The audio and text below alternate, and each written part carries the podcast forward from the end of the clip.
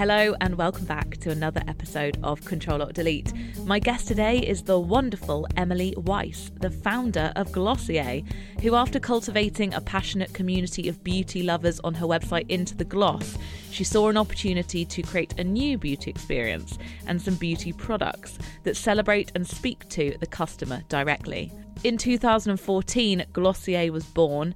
It is a digital-first beauty company with a mission to give voice through beauty. Glossier was really the first beauty company that spoke to me as someone who loves beauty, but I also care more about sort of skincare over and above, I would say, straight up beauty products. And Glossier's philosophy is skin first, makeup second. Since launching, Glossier has introduced 36 products, opened 2 permanent stores in New York and LA, and it's brought temporary pop-up shops across 6 cities.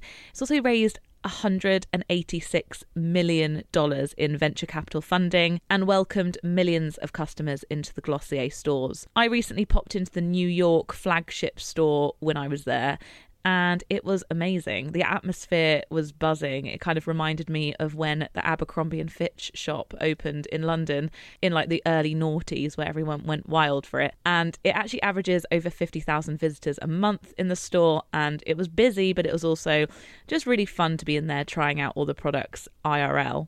Emily was in London and I managed to grab some time with her for this podcast because Glossier London has opened on 13 Floral Street. It's there till February. It's in Covent Garden. So definitely go and check it out and get some Christmas presents for yourself and for others. It was a real highlight for this podcast, getting Emily on. She really is a true trailblazer and she's built an empire, and it was just so exciting getting to talk to her about everything that she has done and how she works and how she spends her time off and how she's a boss and how she makes it all work day to day. So I hope you enjoy this episode. If you did, please do go leave a rating or a review on iTunes. It seriously helps podcasters when you do that. So thank you in advance. So without further ado, here is the episode with Emily.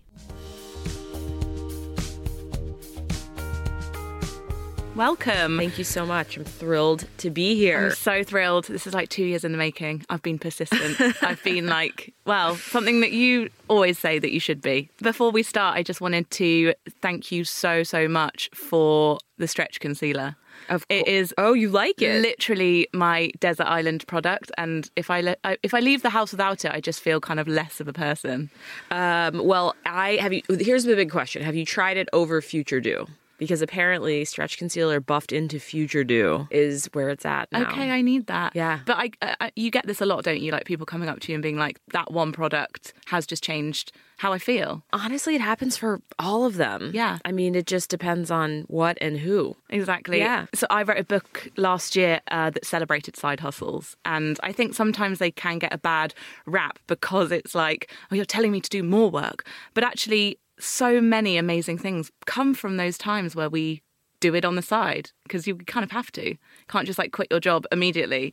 And I wondered, do you use the term side hustle for when you kind of started out? I mean, sure. I'm sure I've said that before. But yeah, I mean, starting out, it was like, you know, me and my apartment. And so I guess it was Nolita in New York.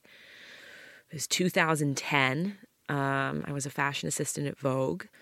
So I was like, you know, schlepping clothes on racks in and out of this office. I had a great boss there named Elisa Santisi. And I went into work one day and said, hey, Elisa, I think I'm going to start a beauty blog.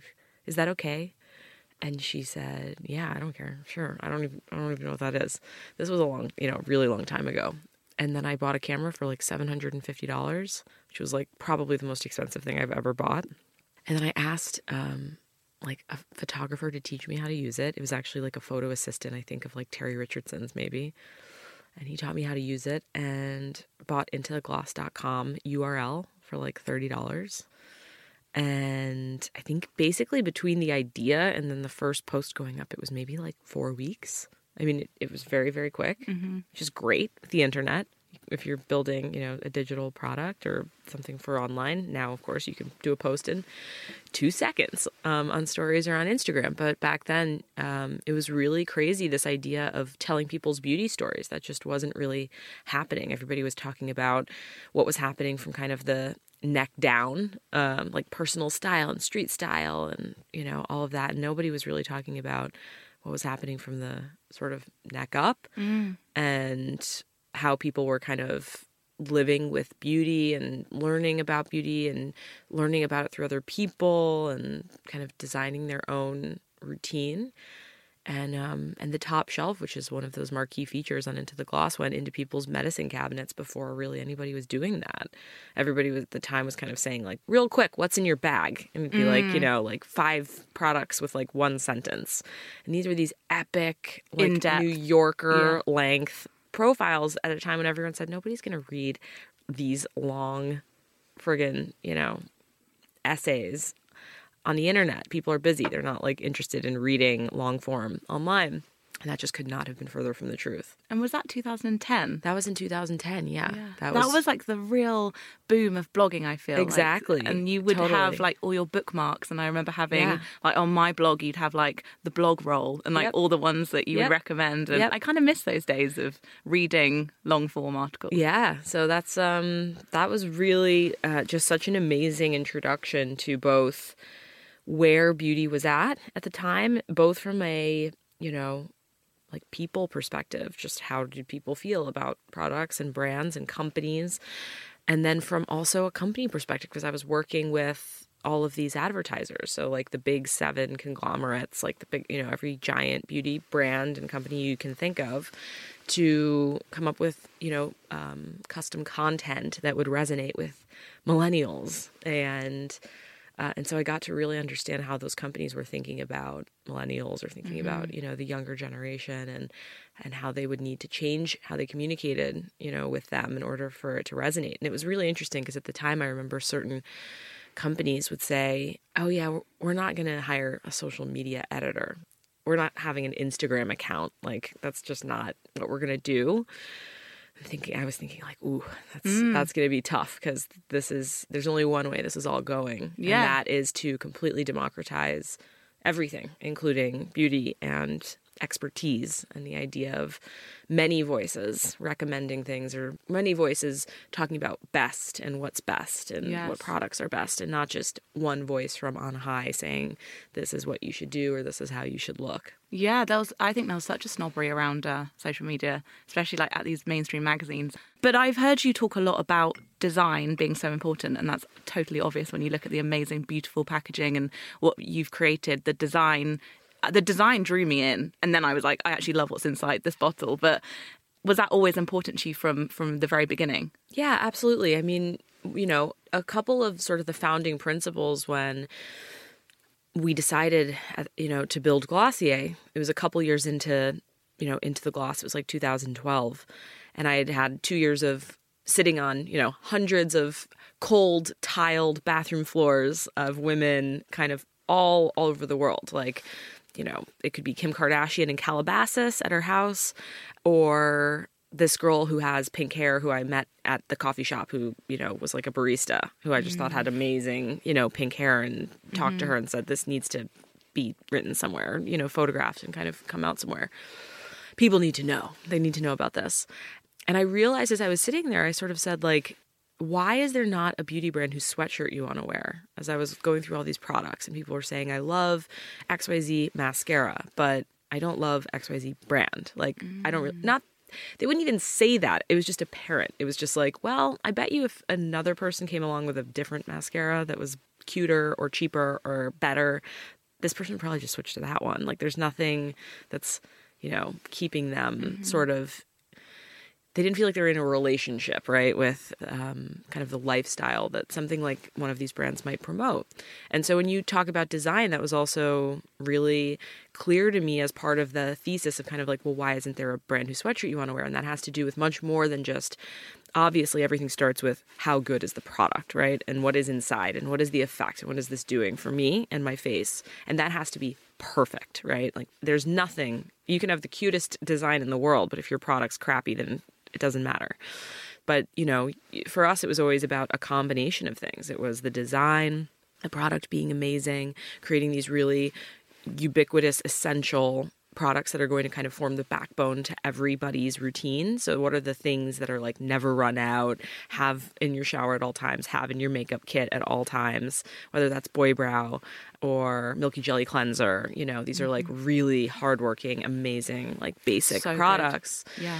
But then also, how do you build in amazing aesthetic design, right? Packaging, branding, collateral, whether it's the sticker sheets that we originally had or the pink pouches, shopping bags. I mean, the full experience, the stores, the store experience, the way each one is unique to each city, and each kind of culture and community. And really everything ladders up to creating like a whole world. It's really this like world through Glossier colored glasses that we think about. And that also includes at the sort of heart of it all, what are your values? Like, what are your values as a company, your values as a brand? Because brands today, I think, are like people, you know, and people expect the brands they engage with to... They want to know what they stand for. And so for us, you know, inclusivity is something we hear all the time, both, you know, something we talk about all the time internally and helps us make decisions. And also externally, we hear from people, you know, I just feel so like it's for me. I feel like Glossier, I'm a part of it. And that's also part of the decision to be totally direct to consumer instead of going into, you know, big department stores or going to, you know, stores on the corner, because then we wouldn't be able to have a relationship with you and we wouldn't be able to give you this amazing one-to-one experience that we can being digital first and kind of anchored online. This brand does care about me because they're sticking to their moral decision that they first set out to do. But it's amazing what you've done, because I don't think many people can do it or have done it, because I mean I never wear anything with a logo on, really. Like I just wouldn't, and yet I wear my Glossier grey sweatshirt like all the time, like to the point where I'm like, why do I feel so happy in this? Like, what have you done? And it's honestly like the only thing I kind of wear. But I wondered, how much of Glossier do you think is just down to you as a person? Because I don't think, and I don't know, because obviously I'm only going with what is there, but I definitely got into it via you. Like, I liked you, and then I followed the brand. And I wonder, do you find that? Like, do people follow both? Yeah, it's I find this question so endlessly fascinating, because number one, I'm an introvert. Number two, we now have like millions of customers all around the world. And we have, you know, 2.4 million Instagram followers as of November 2019, and like, you know, millions and millions of customers. And a lot of them have no idea. I would say most of them have no idea who I am or that I'm the CEO. And I think that actually that's really great. And that's really important, because there's a reason it's called Glossier and it's not called Emily Weiss. If you look at some other brands, whether it's makeup brands, they're very much the person's point of view and the person's vision, whether that's Charlotte Tilbury, Francois Nars, Bobby Brown, Tory Burch, Ralph Lauren, Tommy Hilfiger, right? Like, you think about all these brands and it's very much about that person's point of view. Whereas how I've always seen myself is as a listener and sort of a alchemizer of like information and listening and really being able to discern from people what needs to happen next, you know, what products need to happen next, what stores need to happen next, what digital experiences need to happen next. That to me has always been the most interesting. It's not necessarily what does Emily think, because Emily's not a makeup artist. Emily's not a makeup, you know, I'm not. If you've signed off, I'm like, it must be great. Like, it's that trust. Well, yeah, I mean, sure. And I think I definitely, you know, I was a beauty blogger for years, which is essentially a beauty editor, right? And years, and I've loved beauty my whole life. I mean, I used to be the girl in high school who would do all my friends' makeup before dances. And I used to just love, you know, going to the like original Stila counter back when Janine Lobel was founded Stila. She's not there anymore, and it's been sold a couple times, but I'll never forget those early packaging and, you know, the whimsy of it and just the amazing, whether it's the lip glazes or the, you know, the products that she was making. So I'm a total beauty, you know, like obsessive and sort of purist in the sense that I love to know and to understand what the best of something is. But I'm also well aware that the best mascara for me might not be the best mascara for you. I might like long, shiny, really well-defined eyelashes. You might like thick, you know, volume, really full eyelashes, and not one mascara does both things. And I think that's a really important distinction today, because we came from 100 years of the beauty industry saying, here's exactly, you know, the look for everyone, or here's exactly the way to do XYZ thing that like you must have. And today I think we recognize that everyone gets to decide what's best for themselves. And at Glossier, we really want to encourage that, and that routine building and that self-discovery and the information sharing that leads to people really sitting up and feeling proud of wherever they're at, like proud of whatever it is you've learned, whichever color of lipstick that you've found that you just love, you know, and then the conversations and the relationships that get built through the lens of beauty, through the sort of sharing of routines or sharing of like quote unquote what is best. But yeah, for me, you know, very few people sort of come up to me even when I'm in a store. Like I kind of just walk invisibly through our stores. That's so interesting, because I imagine you like getting mobbed, but then like you say, they are separate things. You either know or you don't, I guess. Your story is just so inspiring, like the fact that you did just build this like in the middle of the night, literally at the very beginning. And also the percentage, I think I heard you say on a podcast last year, is it 4% of women get funding? 2.2% of venture capital dollars went to female founders in 2018. Wow. Yeah. Because when I want to buy a brand that I genuinely want to support. Like, it matters to me now. Yeah, I mean, that matters to, like... It matters to a lot of people. I think it's over, like, 80% of consumers globally say that they, you know, it really matters to them what a brand stands for and, you know, how a brand operates or who they are when they're making purchasing decisions. So I think that's, like I said earlier, I think brands and companies are like people. And if, you know, if you look at kind of... I've spent a lot of time thinking about being very curious about why that is, just as a consumer myself, right? I'm also out there following, you know, brands on Instagram, companies on Instagram, making decisions every day about the things I'm, you know, buying or the brands I'm engaging with. And I think what's so interesting is that in the US, for example, I don't know what it is in the UK, but it's something like a third of Americans don't trust the government. And it doesn't matter if you're Republican or Democratic, it doesn't, or independent, people don't trust that the government, right? And that they're making decisions that, you know, are aligned with their interests. And so if you look at that, and then you look at kind of what's happened with globalization and so many young people having kind of mobility in the, you know, in America to sort of move or to have, you know, all different jobs or things like that, there's been this kind of lost sort of, what's the word, like people who are really searching to latch on to a new system of belief, right? Like maybe people are not, you know, growing up as much with organized religion, or they're not growing up as much with, or they're deciding to, you know, that they don't believe what maybe they've been taught. And so people are really... I think thirsty and hungry for things like community and sort of sets of values. And I think that's, you can also look at the rise of astrology. If you look at the last 5 years in terms of the popularity of things like that, it makes sense. It does. I mean, it makes sense why, you know, yoga became really popular in the 90s. It makes sense why SoulCycle, you know, became really popular as, you know, an organized class that, you know, really... I've never been to a SoulCycle class, so I don't know exactly what it is, but it seems like it's a very, you know, motivational, pep talking each other kind of experience. And so, you know, we have a global community of people who I think are really excited about, you know, using their voice and telling their stories. And we really want to encourage that. I love that. And people have definitely paired the rise in anxiety with the lack of trust in the world right now. It's like young people just can feel like, well, the grown-ups don't know what they're doing, so help. Right. But that's why I would never kind of belittle like the YouTube culture, because I feel like just that immediate like, oh, do you follow this person? Yeah, I do as well. And then the immediate friendship. Like I know that you say people make friends in the stores all the time. Absolutely. It's lovely.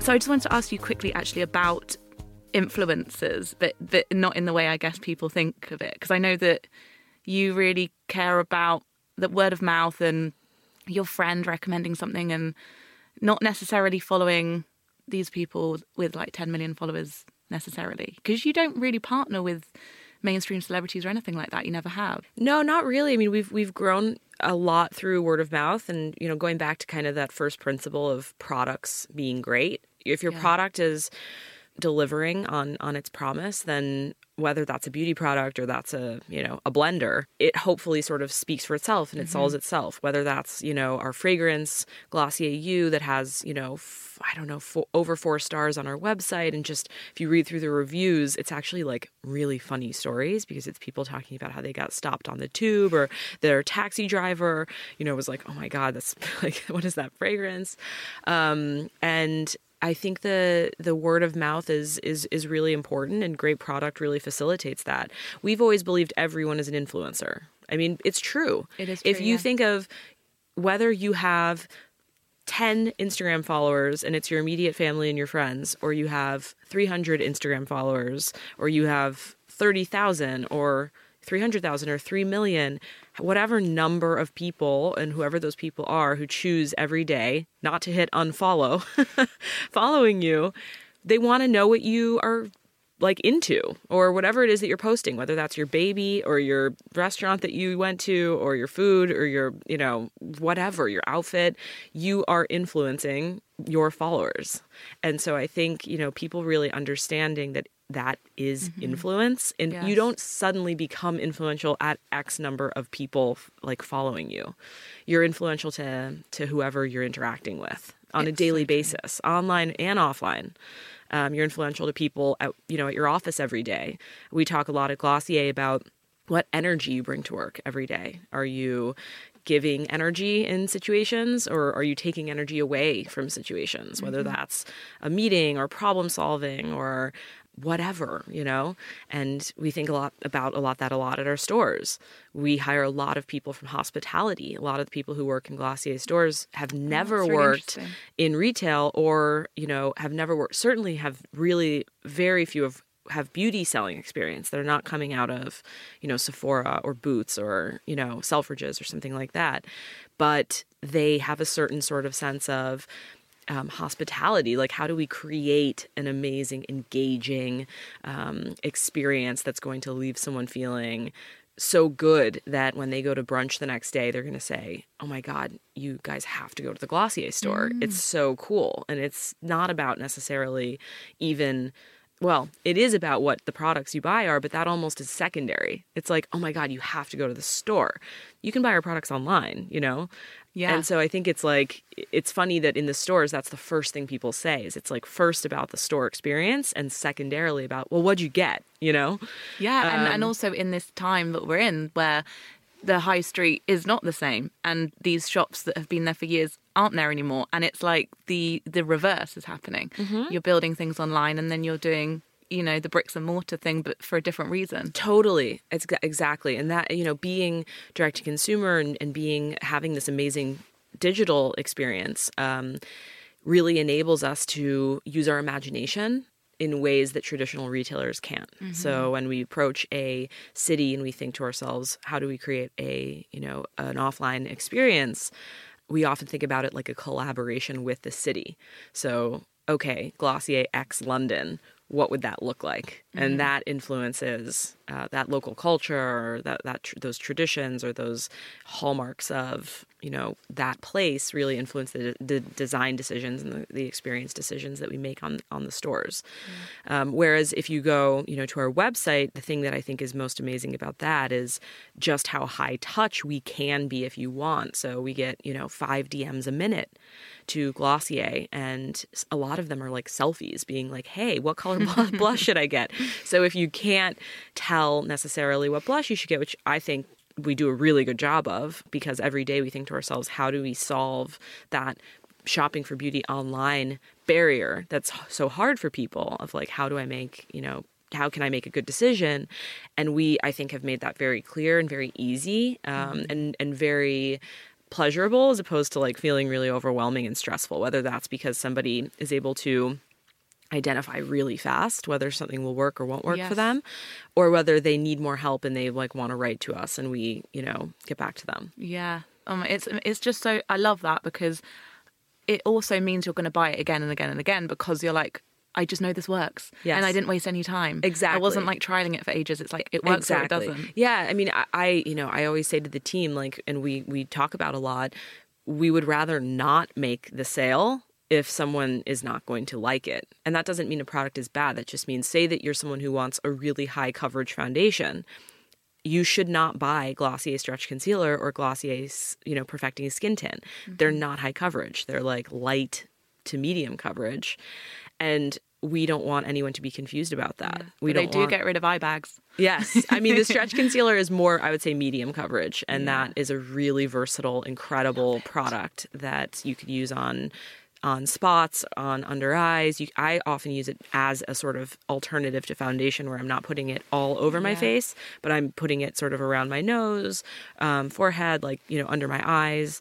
And it's this really creamy sort of brightening kind of concealer. So it's, I've never had anything flexible that like moves with you, and it's not just like slapping it on. Yeah. Like, so that's as a layer. That's why we named it Stretch Concealer, because it's like Spanx for your face. It really is. It really moves with you. It doesn't settle into fine lines. It doesn't sort of, you know, dry out throughout the day. It's almost like this like great elastic kind of product. Oh, it's my fave. It's my favorite. So glad. Quick question on being a boss, because I've heard you say in other interviews that, and I so agree with this, that basically at a workplace, in a job, you can be anywhere, but the actual feeling you get at work is because of your boss and how they treat you. And I've never been a boss, really, to many people. I work very much by myself. I'm like a solo person. Mm-hmm. How do you be a good boss? You know, it's a good question. I don't know that I have enough. I only have the experience that I have, right? I've only been a CEO one time. I'm a first-time CEO. Before this, I was, like you, working pretty much by myself because I was blogging alone. And then before that, I was an assistant. And before that, I was an intern. So I'm used to working really hard. I'm used to, like, really grinding it out. Like, that's how I kind of operated from my very first internship through all my first jobs. And I've always loved working. And really believe in the power of, believe in sort of the sense of accomplishment that you get from working towards something, or working just even on a good day and being like, I had a great day. I really, really delivered on whatever XYZ thing that I delivered on, and feeling good going home. And that doesn't happen every day, but, you know, that has always felt really good to me, like a sense of doing a good day of work. Yeah. But in terms of being a boss, I mean, I have to say it's like, no one really teaches you how to be a CEO. I mean, you kind of learn from being one. I think certainly I guess there's probably classes at business school on how to be a CEO, but I didn't go to business school. I went to art school. So I guess the things that are kind of guiding principles for me, and I don't pretend to be, you know, world's best boss, but I think the things that I operate by are a really strong sense of belief in our mission, and belief in our vision, and belief in our values, and belief in our customers. And I think I'm a tough boss because I'm relentless about those four things. Mm-hmm. Like, I'm relentless about the experience that we are delivering to people at the end of the day. And if the work product, if that experience, you know, disappoints people or we could have done better at it, I'm pretty critical of it. I'm like, hey, like, you know, we got a bummer comment on that. A customer didn't think that was a good product or didn't think that was a good experience. Like, how can we do better? So I definitely have high standards, but that's because, you know, and that's because I believe in what we're doing and I want to make sure that we continue to break new ground and continue to really make people smile. Yes, I love that. And I remember years ago reading this quote about whether basically being respected over being liked is always better. You know, like in the moment, it's not nice to be like, hey, we need to do better. But actually at the end of it, would you rather than be like, oh, like she's so nice all the time? Yeah, or being respected? Well, that's the thing, right? Like ultimately, you know, people work at Glossier because it's their lives, it's their jobs, right? It's not about working for me and how much I like them or how much, you know, I think something like millennials today tend to, I think, move on every 2 years on average from like a new place. So it's very different from my parents' generation, yes, where my dad worked at the same company for 30 years. So if you're being really honest with yourself, like maybe I'll be the only person who's like at Glossier for the rest of my life.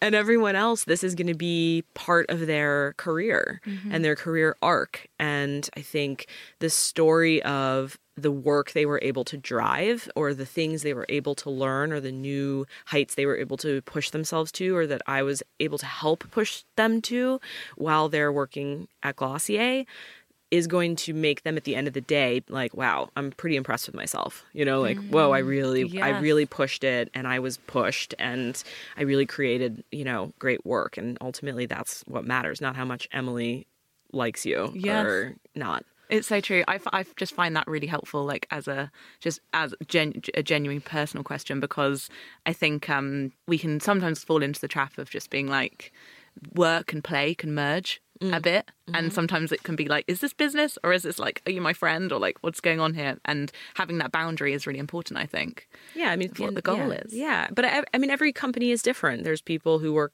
do work at really small companies with 4 or 5 people. Like, you know, if I weren't doing this, maybe I would run a flower shop and there'd be one location, and I'd work with like 4 people every day, and that might feel more like family. Yes, or you know, more. So I think every workplace is different, and every job is, you know, or every type of work is different and requires like different ways of interacting with people. And another thing I wrote down that I think you said, I'm pretty sure you said it because I've always thought that you have, and I think it was a quote, but you had said question everything, and in terms of making decisions with your company. And I really took that on in terms of, you know, when people like bring you ideas or they're like, maybe you could do this or maybe you could do that. And I'm sure people constantly suggest things to you. And I just love that sort of reflectiveness of like, no, I'm really going to think about this before I agree to do it. And just questioning absolutely everything, getting to the bottom of it. I think it's important. I mean, you know, a lot of people, listen, it's been a really big year for us. And I'm so excited about where we're at. We have millions of customers. We just raised in March of this year of 2019 $100 million to continue to build Glossier and bring it, you know, more places in the world and to more people. And in that raise, we got like a $1.2 billion valuation. And a lot of people say, oh my God, congratulations. And, you know, you guys, there's this sense of like, oh, you guys made it. And while I'm very proud of the things that we've done so far and that we've built so far, I also still believe that this is like the very beginning, you know, and that we hopefully are going to continue to create so many more years and decades of incredible innovation and work, and so I don't like to rest on, you know, the past and sort of rest on our laurels and think, oh, every decision that we're going to make is just going to be great, and you know, here we are just in this. It's like, no, you really have to think about what's next, and the world is moving so fast. Whether it's especially with social media and with technology, that it's really important to think, you know, well, how is this decision going to work over time? It might be great now, but how long will it last? You know, what are the limitations? And really be thoughtful about it. Yeah. And congratulations on your Time cover. Thank you. You look incredible. I know it's about more than that and about your brain, but you do look really good. Thank you. Thank you. Very exciting. Thank you.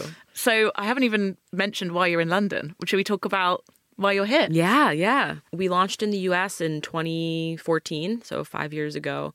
We launched in London, I want to say 2 years ago. So, you know, a little bit more recently. It's our second biggest market after the US. And I love it here. I mean, I love the sensibility. I love, you know, the girls here. And we love it here. Oh, good. I'm really excited that we just opened a pop-up store. It's open now through the first week of February. It's in Covent Garden on Floral Street. And we were very inspired by English social clubs. So sort of like...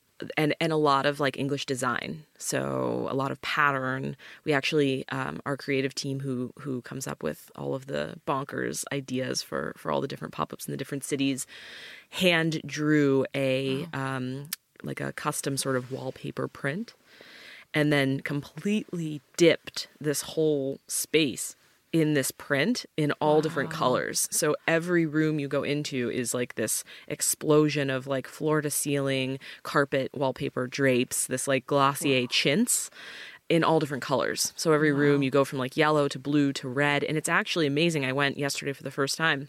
You actually get sort of a weird kind of, it does something to your brain. Like there's something very trippy about switching through the colors.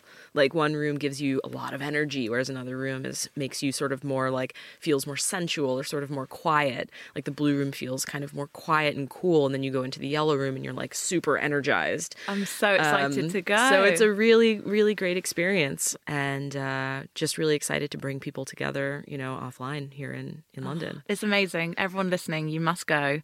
And like we said, you know, it's an experience and you'll have fun. And I just cannot wait. I mean, did you find that when you first launched, did people in the UK just pay loads of money for shipping? We didn't ship. So part of the issue with being there's a lot of great things about choosing to be direct to consumer.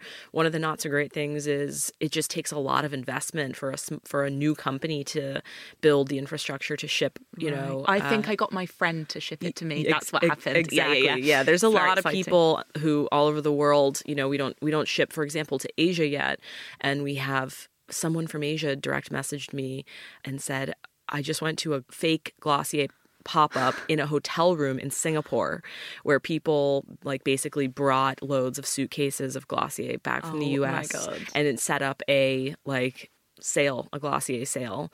I was like, should I be mad about that? And on the other hand, I was like, I'm not. This is great. Like, it's like we will find a way. I love this. And so, yeah. So we do. It's super easy now to buy in the UK. Yeah. From Glossier.com, it's like super fast shipping. There's no delays. It's like a really great end-to-end experience. Yes, totally. And in time for Christmas. Yeah. My final question, really, really quickly. I love following your Instagram. I know that you recently went to Iceland, I think. Mm-hmm. And I was like, I really want to go there. How do you switch off from all of everything? I kind of go, I feel like my kind of general process is one that probably is akin to more of an artist than a maybe traditional CEO. So I tend to go through kind of bursts of like a couple weeks being very creative, being very engaged, getting a lot of things kind of off the ground or kind of up and running. And then I tend to, for a couple weeks, be a little bit more like introverted, a little bit more like just heads down working on a lot of the things that like were kicked off with the team. And that's not a total, you know, science, but that's a little bit the way that I find now in my ripe age of 34, after having done this for almost 10 years, that's a little bit of how I think about how I work. And so I need those moments of kind of rest and recovery. I wouldn't call it switching off, but it's just a little bit more like, for example, for the last 2 weeks, I've been in San Francisco speaking at All Raise, which is a women's conference promoting the investment ecosystem, so investing in more women and promoting female founders. I was speaking in New York at a bunch of things and working a lot with the team on plans for Black Friday weekend, which is our basically only sale of the year, with 20% off on Glossier.com, getting that ready, coming to London to open the store. So tons of travel, tons of work. And then after this 2 weeks, tomorrow I'm just going to go home and go to the office every day and just relax and put on my sneakers and just go to work. I love that, because, you know, nothing really good can happen from being always totally on, and that's a great way to do it. Thank you so much for today. Thank you. I'm so honoured to have you on, honestly. Thank you so much. Thank you so much. Thank you. It's been a pleasure.